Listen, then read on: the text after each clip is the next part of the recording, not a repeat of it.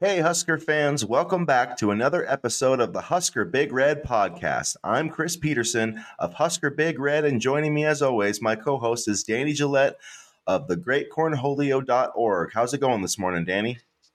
It's going good. We're, what, thirteen days away from the opener, so football is in sight. I am excited, and it's good to finally get to the news cycle of the summer where we actually have things to talk about and games to preview.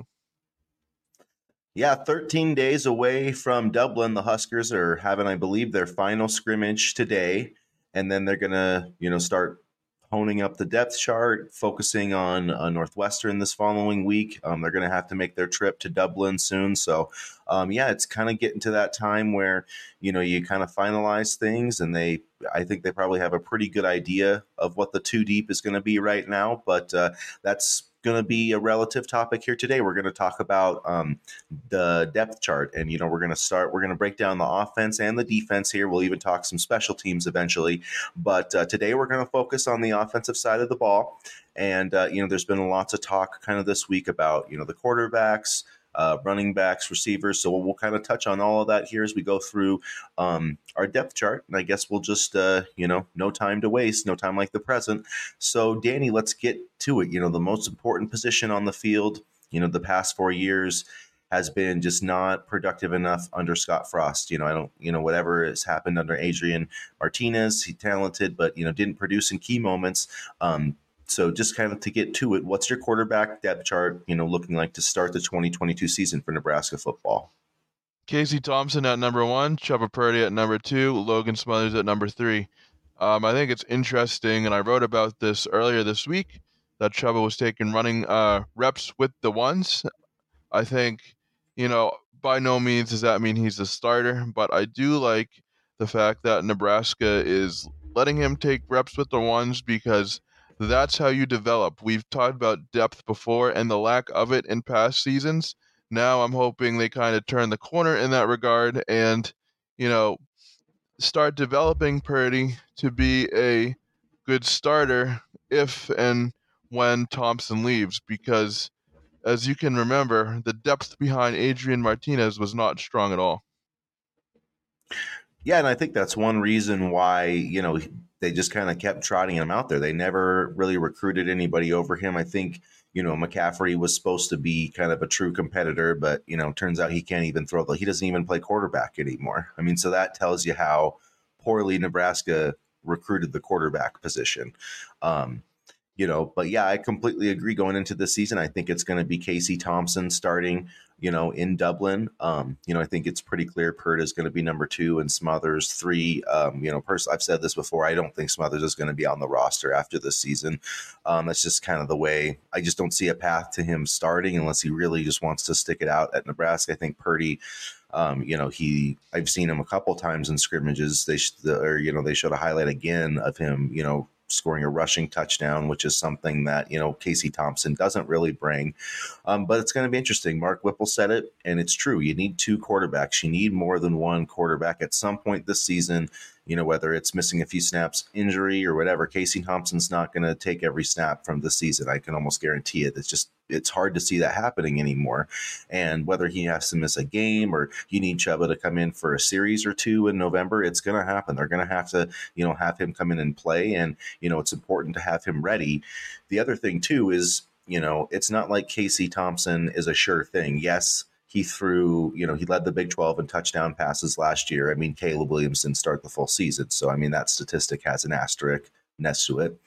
Um, but it's, I mean, he, the Texas only won five games last year. You know, it's not like Texas was begging Casey Thompson to stay there and be their start. They recruited somebody else over him because they didn't think he was good enough. I mean, let's just be honest about that.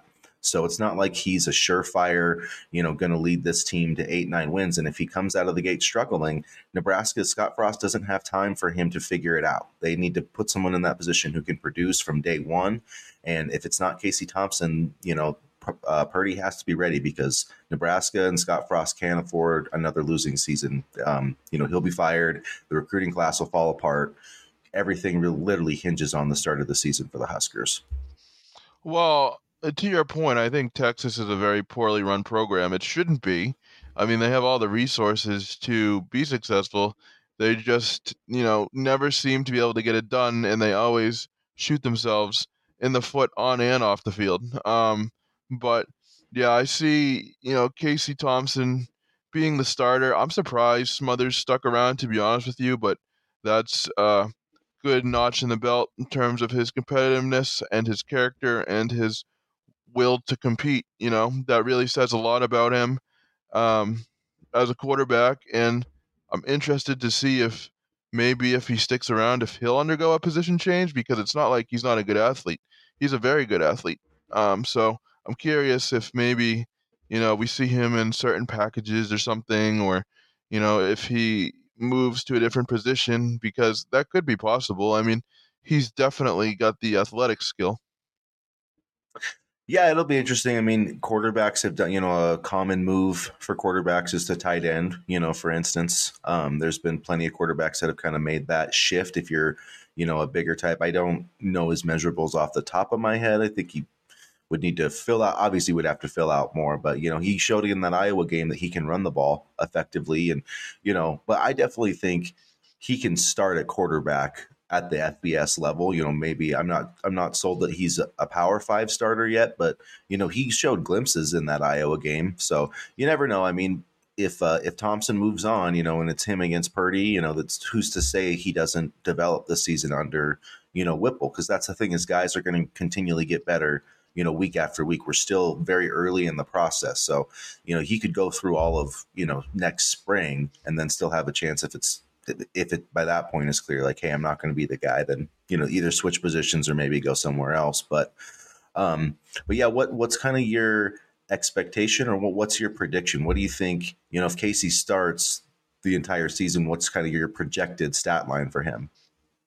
Um, this is interesting because last year, I don't think is a fair measuring stick, because yesterday it came out that he tore the uh, U C L and the R C L, I believe it was, in his thumb. So, you know, it's it's interesting that he had very good statistics with that tear, and he had twenty-four touchdowns and nine interceptions last season. I would say probably those same numbers, because, you know, Nebraska's going to want to use the running back room as well. Um, it's I don't think it's going to be a completely pass-heavy offense, so I don't think it's going to be a lack of Casey Thompson's skill, especially with that hand fully healed now. I think it's going to just be that they want to balance out the offense more. So, I mean, I know it's only one more touchdown, but I'd say twenty-five touchdowns, ten interceptions, and two thousand five hundred yards would be a realistic uh, stat line, especially with the early games in Nebraska's schedule. He could have a chance to really put up some good statistics with some of the easier games, um, you know, early on. Yeah, I mean, I'll, I'll be honest. If he, you know, starts all twelve games, if he doesn't hit three thousand yards, I think that's a, I mean, twenty-five hundred yards, that's barely over two hundred a game, really. I don't think that's going to be good enough to win. I mean, unless the running game's really good and Anthony Grant's like really good. Um, I, but yeah, I think he's got a good chance to hit three thousand yards, three thousand yards, twenty some touchdowns. Um, they've got to get, he, he's got to get, I think, you know, close to those metrics if this team's going to win, you know, eight or nine games, which I think it does have the potential to do. Um, but there's so many weapons in this offense. I really want to see it. I mean, you know, I, I Scott Frost has got to get this team averaging thirty points a game. I mean, it's just, if Nebraska's not hitting that number this year, then, you know, he might need to go anyways, because they, they just, he, they've got to start scoring more points, and uh, they've got all the talent in the world to do it. I think, um, there's the chance for Casey Thompson to easily hit three thousand yards if he, you know, starts all those games. You know, I mean, it's like two twenty-five or two thirty, you know, it's not even that much. And I think with the way that Whipple wants to throw the ball, especially downfield, um, you know, I definitely think there's a realistic chance, you know, of it happening, but we'll see what happens with the running game. But yeah, I think twenty touchdowns and twenty-five hundred to three thousand yards is a pretty conservative estimate with Casey Thompson. I want to see, you know, them run the football a lot, and that's why I went a little bit more conservative. Um, I want to see them get as many of the running backs on the field as they can, because there is a lot of talent there. Um, you know, again, I hate to keep harping on this, but to me, it, it comes back to development and continuing to use what you have in the running back room. Nebraska has some very good running backs in there, so I'd love to see them, you know, run the damn ball, as is the popular saying around here. So, I mean, I just think from a personnel standpoint that, you know, if they don't give the running backs as much opportunity as possible, I think, you know, that would be underutilizing the room. I mean, we have this depth, I, I and I really want to see them use it. Yeah, and as much as the game has turned into a spread, you have to run the football to win. Every team that makes the college football playoff, they can do two things. They can run the football and they can stop the run. I mean, go back and look at the four teams from last year. Every single one of those teams could run the ball effectively and they could also stop the run. So as much as this game is, you know, about scoring points and the spread offense, you still, if you can't stop the run and if you cannot run the football, especially, you know, near the goal line, near the red zone and short yardage situations, you aren't going to win very much. And that's exactly what's happened with Nebraska the last few years, because push come to shove, they haven't been able to do, you know, those two t- things when it's really mattered. Um, but they, they haven't, yeah, but, no. But, uh, well, anyways, I was going to say that'll be a good transition to, you know, we've seen lots of, you know, great stuff about Anthony Grant. Seems like he's, you know, sort of emerged as uh, the starter, which we kind of both predicted in our, you know, when we kind of talked about running backs last week. But now that we're doing the whole offense, we'll go back to it. What's kind of your depth chart, and not just your, not just your, obviously, because running back is going to be more than one guy. You know, it's not like quarterback. So what's your breakdown of your running back depth chart? Who's going to play the most? Who's going to see what kind of touches? What I want and what I think is going to happen may be two different things, but I really, you know, want to see Anthony Grant be that number one back. I was just looking back at some of his film last night, and he has all the skills, you know, needed to be that top back. Um, he has the vision. He has the ability to change direction quickly. He's um, a north-south runner. You know, I mean, he doesn't bounce to the outside unless absolutely necessary, which I kind of like, because I feel like a lot of times when running backs bounce to the outside, they don't get the forward progress to get those extra yards. But, I mean, I think it's Anthony Grant and then Ramir Johnson and Gabe Ervin.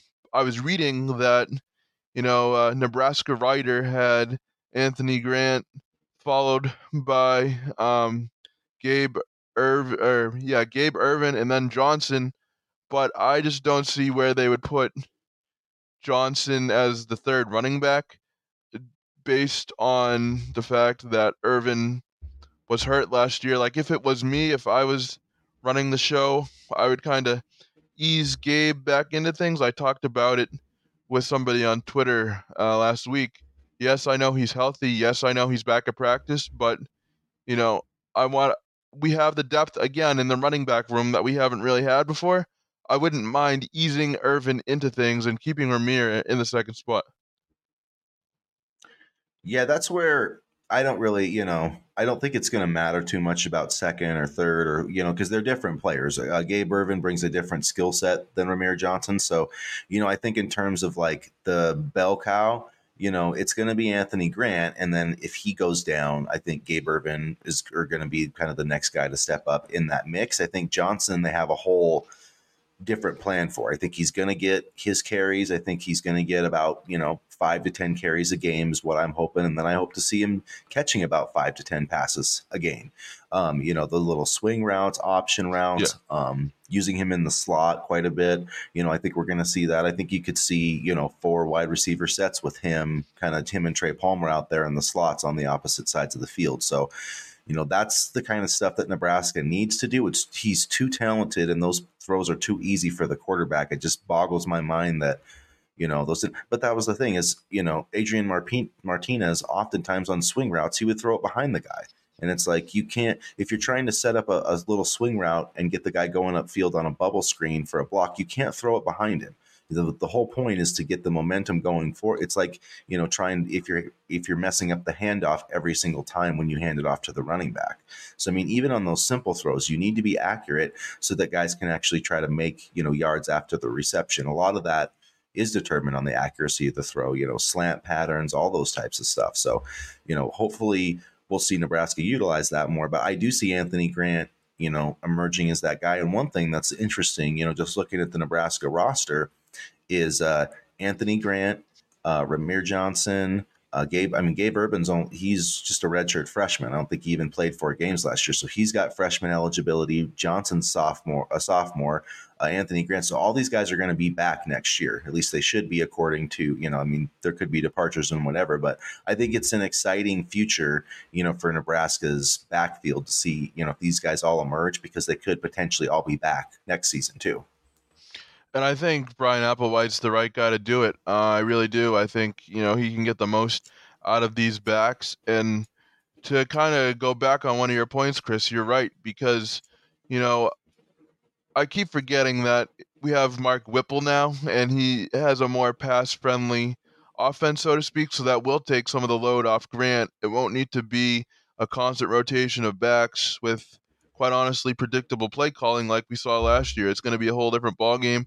So I do agree with you definitely on Grant, and I'm just excited to see what they do with the room, because I feel like Johnson can kind of be like a hybrid player, like a, like a, what do they call those, duck backs, as a receiver and as a running back, kind of like Wandale Robinson was, but hopefully better executed.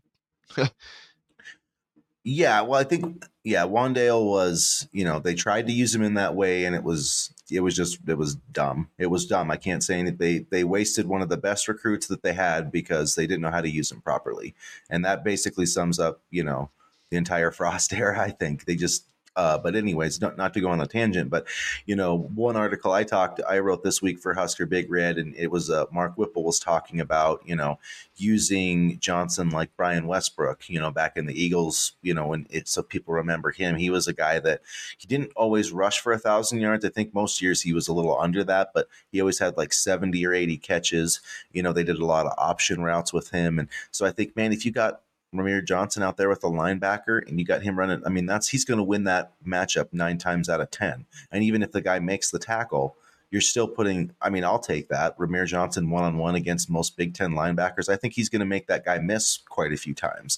And that just was never in the playbook last year. I don't, I'm not sure why, even after he had that game, you know, he ran that great wheel route against Michigan, caught the touchdown, and then they never went. I just, it, it's, I didn't understand the offensive philosophy, but um, I don't anyways. think many of us did, to be honest with you. I, I really don't think many of us did.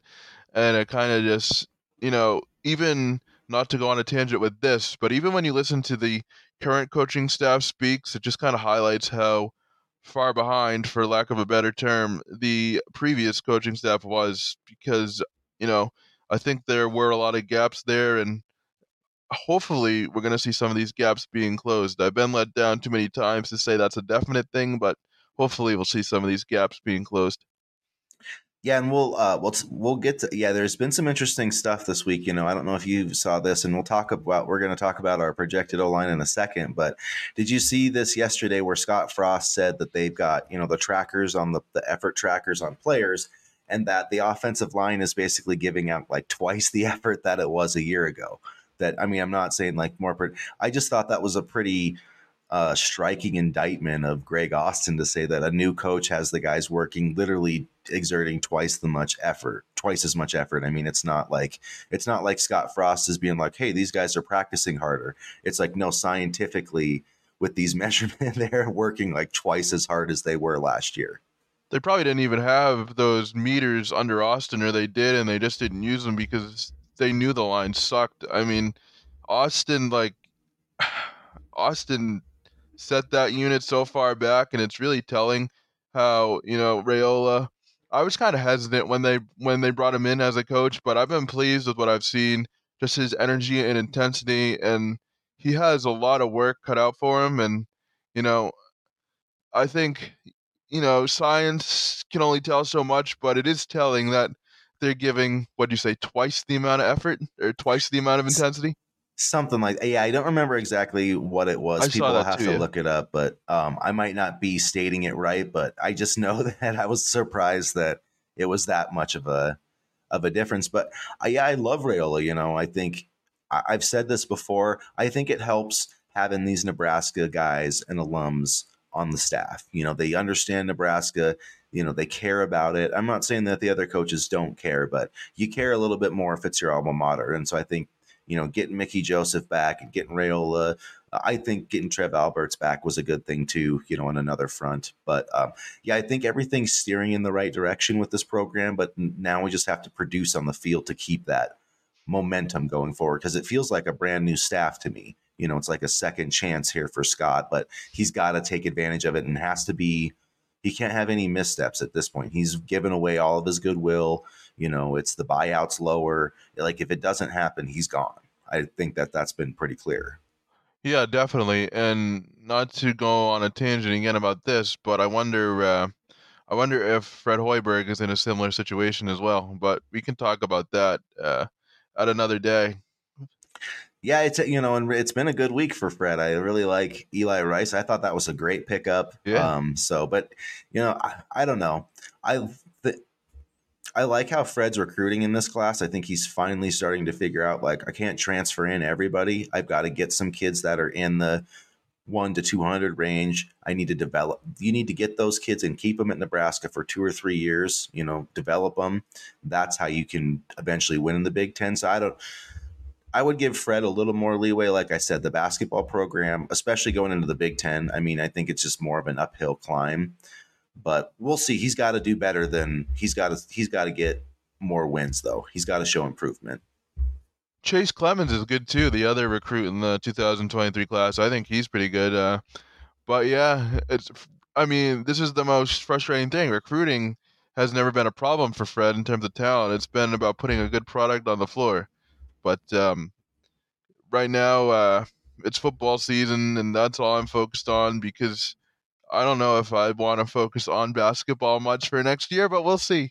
Maybe they'll surprise me, and, and you know, things will be good there, but I just don't see it. Yeah, it's, well, the Big Ten's tough, you know, so we'll, we'll see. There's no, it makes it hard when, you know, you're still a somewhat decent program, because not only Nebraska was horrible, but literally every team in the Big Ten is good. So it just, it makes it tough. But um, makes those non-conference to, wins in November very important. Yep, for sure. But getting back to our depth chart here, so you know, I think one of the most interesting positions to watch this uh, spring, you know, in spring and fall camp has been wide receiver. Um, Mickey Joseph said he wants, you know, about six guys to play, and uh, despite, you know, we've got, we saw the injury to DeColdis Crawford this week. So I believe he's going to be out for a long time, or might miss the entire season. Um, so he's not really going to be in the mix, but there's a couple freshmen, you know, kind of in the mix. But what's your, you know, what's your top three going into the season? Uh, Trey Palmer, Alante Brown, and I think Omar Manning. I think uh, Joseph was really high on Manning. And with Manning, it's not been about talent. We know he has that. He was the top, you know, JUCO rated recruit when Nebraska brought him in. It's just been about, you know, I don't want to harp on him too much, but it's just been about getting him on the field and, you know, making sure he gets the football. I mean, I think Mickey Joseph represents a fresh start for a lot of the wide receivers in the room. And so I'm hoping Manning can benefit that. And then Palmer, you know, he has that downfield playmaking ability. Nebraska really focused on that type of receiver. And when uh, Joseph came to town, and then Brown, I think Brown, Frost said, I think two weeks ago, that he was emerging as a leader in the wide receivers room. So I'm excited to see what he can do, because, you know, when Nebraska got him to commit, I believe it was twenty nineteen, December twenty nineteen, if I'm not mistaken. Um, you know, he, all of his highlights showed him being a fast, explosive receiver, and we just haven't seen that in full yet. So I definitely consider those three, and I'd be excited to see what each of them could do under Joseph. Yeah, it, uh, I'm excited too. I think it's going to be, you know, Trey Palmer, I think, is a guaranteed starter. I think he's kind of the number one guy. And then um, I do think Omar Manning will start. I, I look at Nebraska basically as having three starting wide receivers, because what I see their starting eleven, or their base eleven offense, kind of being, um, you know, eleven personnel, three receivers, one back, one tight end. You know, I don't, think there's some, I don't know if we're going to use any like fullback type thing. I'm sure they'll have some people kind of in that role, but that seems like what the offense is going to look like mostly to me. Um, and so I think the other, I think Marcus Washington is going to also be on the outside. You know, um, Alante mm. Brown is, I think, going to be in the mix. I think he's right there in the top four. But, you know, if you look at their college production, I mean, Alante Brown has, what, three or four catches? You know, I don't remember. He had a few catches last year. Uh, Marcus Washington doesn't have huge production, but he caught, I think, eighteen passes for like two hundred seventy-eight yards or something like that. A couple touchdowns. Mm, like two touchdowns, yeah. Yeah, and he – so, I mean, he – has that kind of rapport with Casey Thompson. He's a veteran. So I think he's going to be out there. Um, and then I think Oliver Martin's going to be in the mix too. You know, he, um, you know, is just kind of a savvy veteran guy. His, you know, he's kind of had injuries throughout his career, but he's gotten healthier. And, you know, I think he'll be in the mix there as well. Um, so, yeah, I, I think Nebraska's, you know, really deep at that spot. You know, I think, you know, some of the other freshmen could get in there too as well. Um, but, yeah, I think there's a lot to feel good about, you know, with the wide receiver room. Oh yeah, and you know I for, I totally forgot about Washington, but yeah, I I believe he'll be a starter. So maybe uh, Manning, Palmer, and Washington, because there was talk that Washington's kind of emerged as a guy that you know must see the field. There's just so many you know names at the wide receiver position with good talent that that you know you wanna you you have. depth to choose from and tangible depth. I feel like we've said that for a lot of positions, but it's finally nice to have the ability to mix and match and even have these conversations without kind of dreading them and going, ugh, you know, like what does this room come to? Yeah. And it's, you know, interesting too. I mean, there's been other guys mentioned, you know, Brody Belt, I've heard his name mentioned um, a few times, um, you know, Janrian Bonner, the freshman's been, you know, he, he's kind of impressed, I think. And another guy that um, Isaiah Garcia Castaneda, you know, the kid mm-hmm. from New Mexico State, the transfer. I mean, he was a really productive receiver. And, uh, you know, I thought it was smart to kind of get him and, uh, you know, Marcus Washington, because I think that the bottom line is that, you know, if Omar Manning and Alante Brown don't step up this year, Nebraska has two guys that have, you know, proven production, you know, at the F B S level, um, you know, well, actually three guys with Washington, um, Garcia Castaneda, and then uh, Trey Palmer. So, you know, I think it's, you've got those three guys that are, have proven th- that they can produce at this level. You could kind of throw Oliver Martin in there a little bit, but not quite as much. And then you have Brown and um, Manning, who are kind of, you know, two, you know, guys that just haven't quite lived up to their potential, but they, you know, they, they do have a lot of it. And I think Omar Manning especially, you know, is the guy that I think is going to essentially be that number one on the outside. You know, Trey Palmer is going to be kind of that number one on the slot, but that big play receiver, I think Omar Manning can hopefully fill that role. But even this uh, last week, you know, Mickey Joseph was kind of getting on him and, you know, kind of ripped him in the media a little bit for not practicing for, you know, he, he called it nicks. That's what he said, you know, so Omar Manning still is a senior, you know, Mickey Joseph's calling you out. So you got to toughen up a little bit. And it will be interesting to see where Brody Belt falls into the equation, because I remember in the spring, Mickey Joseph gave him some really high praise. So I'll be interested to see where he kind of falls. And, yeah, if Mickey Joseph is calling you out, then then you got to get your crap together. And, you know, that's always been one of the knocks on Manning, that he's not mentally tough or, you know, he doesn't seem all in at times. I'm hoping... I'm hoping he can kind of get that sorted out this year, because Mickey Joseph will help him and improve him, but he's also not going to take any B S. So it's really in Manning's in in Manning's hands. The ball is in Manning's court in terms of how he wants this to go.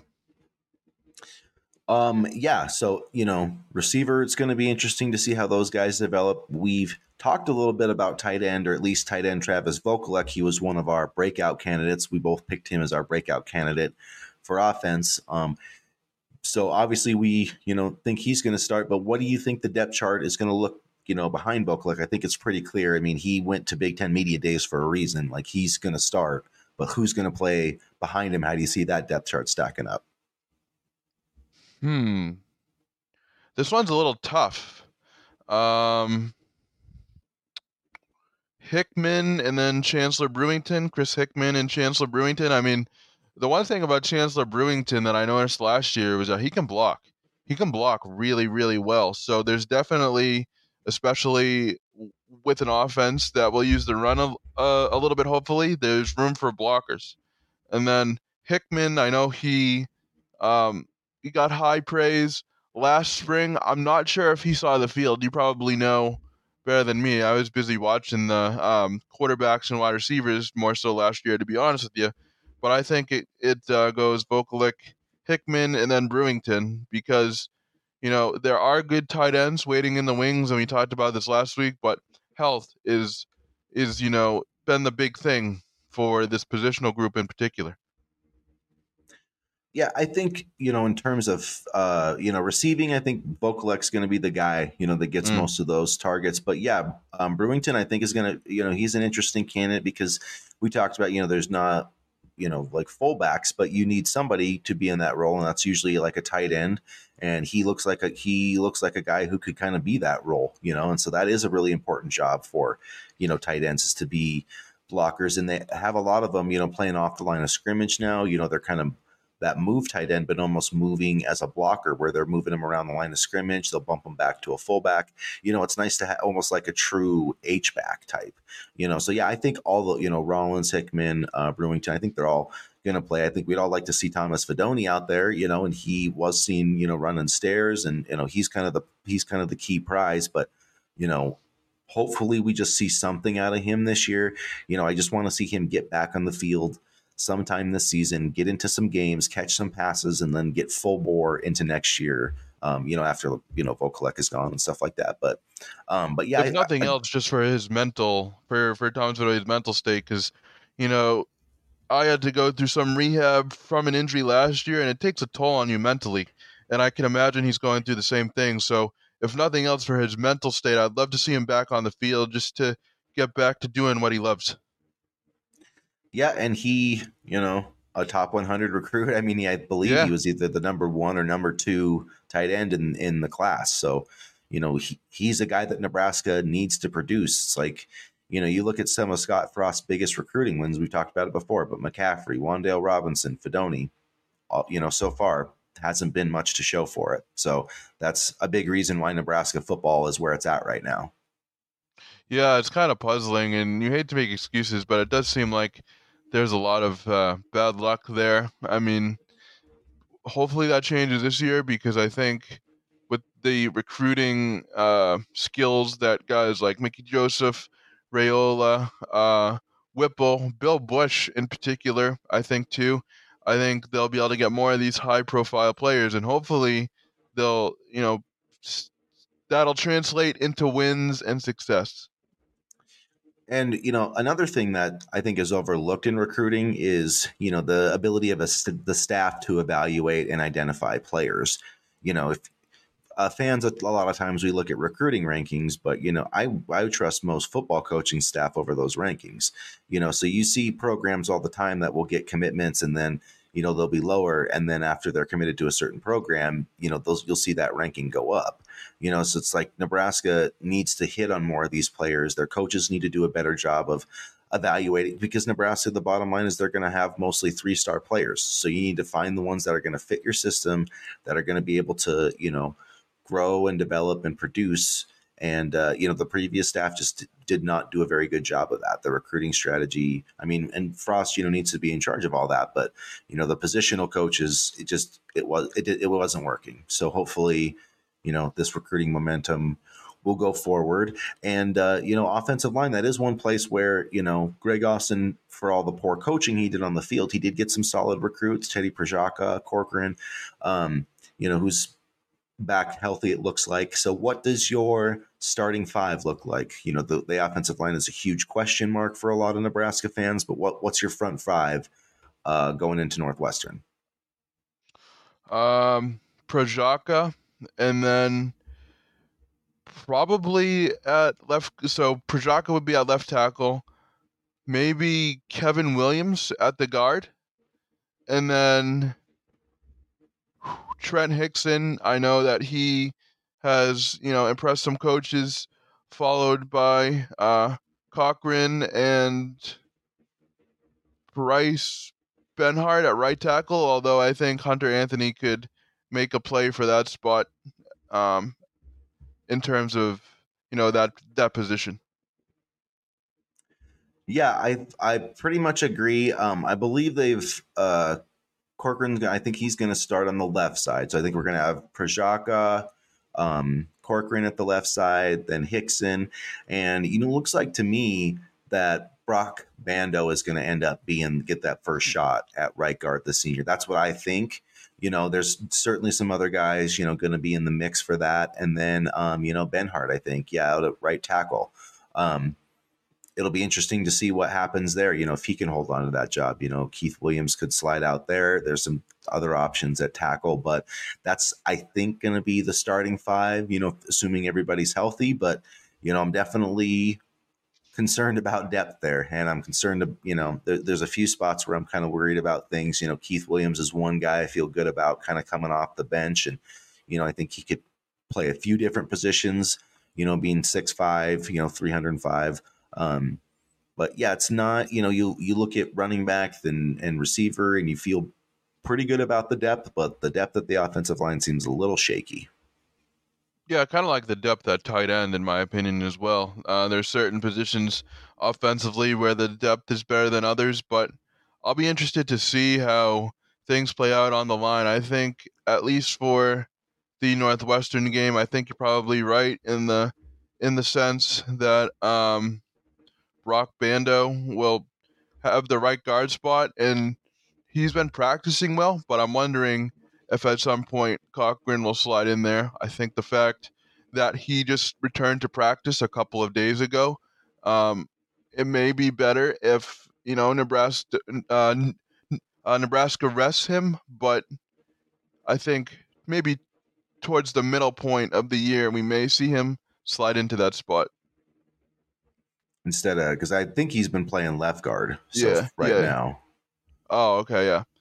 So yeah, I, th- I think he's expect. I think they're expecting him to be the left guard starter. But oh, okay. So then, okay. But, so then, oh, okay, yeah. I'm just reading the depth the, chart now because there I, are a bunch of names on there, and you're right. The depth there at the position in terms of, um. guard and tackle in particular is kind of shaky. And I could see a situation where, um, you know, if Benhart struggles at right tackle, which he did last year, um, where Corcoran has to move out. I think they're trying to have Corcoran, you know, left guard right now in the hope that uh, Benhart works out at right tackle. But if not, then, you know, they're going to have to make some adjustments, and that could, you know, lead to somebody, you know, some shuffling around on the offensive line there. But hopefully Donovan Raiola can, you know, get that group figured out. And I think that's going to be a key point uh, for the offense. So overall, you know, we've kind of went through, you know, our predictions. What, you know, how many points, I guess, let's just go right there. How many points do you think Nebraska is going to score per game? Are they going to hit that thirty point mark? Hmm. I'd, I'd say probably... They have the talent for over thirty. Will they get there as everybody adjusts to the new offense right away? I don't think so, but I think as the middle point of the season comes along, you're going to see them start to hit that thirty-point plateau. I'd say they're going to, when all is said and done, they're going to average just over thirty, but I think um, in the first couple of games, it's it's not going to be easy as, you know, all the new pieces adjust to the new offensive style. Yeah, and I bel- I'd have to double check this. I looked this stat up a couple weeks ago.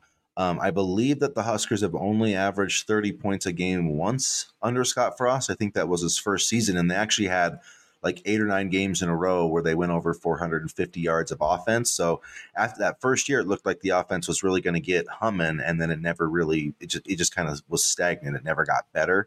Um, but I do think, yeah, this team should be able to get, I think, about thirty-three, thirty-four points a game. I mean, if it's going to, that's what, that's what it's going to take, I think, to win about eight games this year. You know, they consistently got to get in that range, um, eight, nine wins. So, yeah, that's going to be my prediction. I'm going to say they're going to get it. You know, I, I do think, yeah, I could see them starting a little bit slow because, yeah, it's a lot of new pieces to gel. So maybe like thirty-two points a game. But I think this is going to be a pretty dynamic offense. Hopefully, I'm drinking the Kool-Aid, but you know it tastes good, pretty good right now.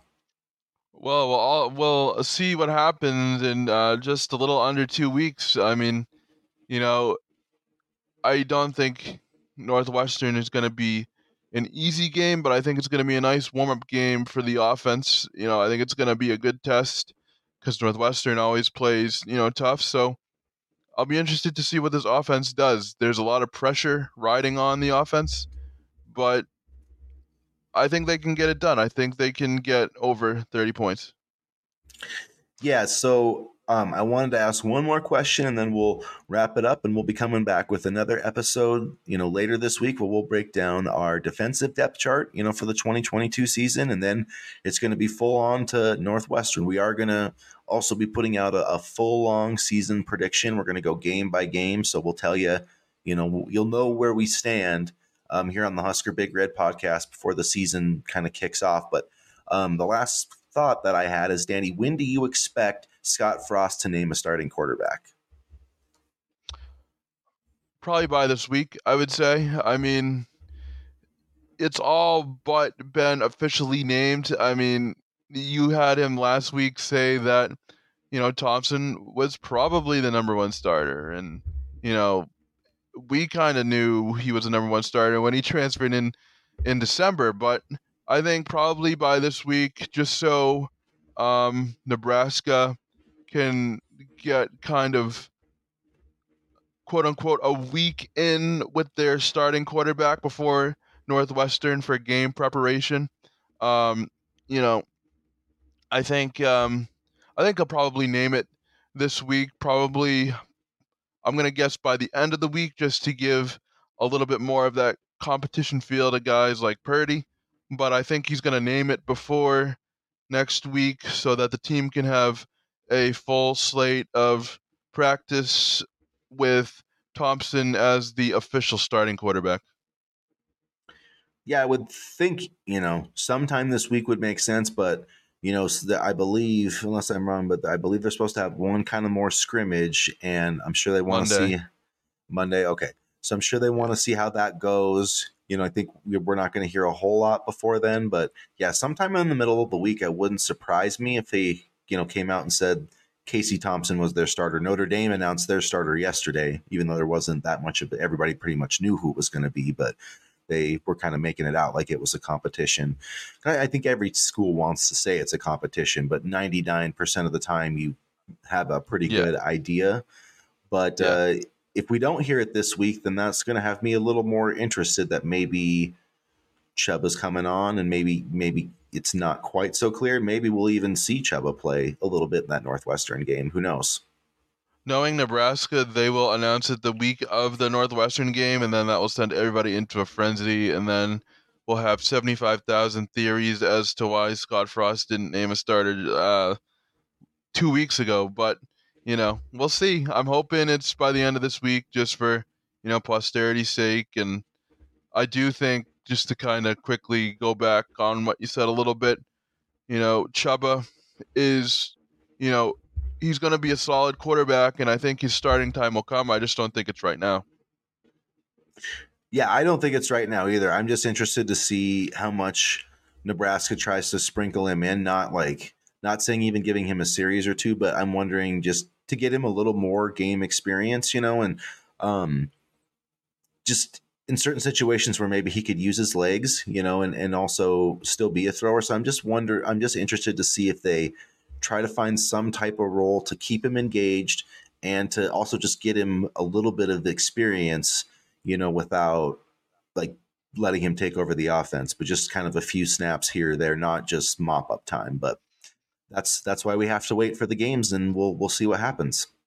And this is also kind of interesting because in previous years, and I'm not dogging on him for this at all, but Adrian Martinez didn't really have a quarterback competition, and he didn't really need to practice really hard because he knew he was going to be the starting quarterback. I mean, um, and now, you know, we know that Casey Thompson is going to be a starting quarterback, but, you know, Purdy's waiting in the rings right there. We have good depth. You know, we've said it a lot, but it's so important. We have good depth in comparison to other years. So it's nice to ha- not have a quarterback competition per se, but it's nice to have somebody breathing down the starter's neck a little bit just for competition's sake and keeping Thompson on his toes. Yeah, competition, iron sharpens iron, you know, so that's what Absolutely. that's what they always say. Um, but on that note, we will uh, wrap up another episode of the Husker Big Red podcast. You know, make sure that, you know, you are subscribing uh, to our podcast here on Apple and Spotify, uh, anywhere else that you, you know, take in your podcasts. Um, we've got lots of great content at both of our websites, husker big red dot com. You know, that's me, Chris Peterson, um, the great cornholio dot org from Danny Gillette. So, you know, check us out for your Husker content. You know, you can also find, we have some great YouTube videos up. So make sure you check out the Husker Big Red YouTube page. And uh, we will be up with another episode with our defensive depth chart predictions soon. So as always, go Big Red. Go Big Red.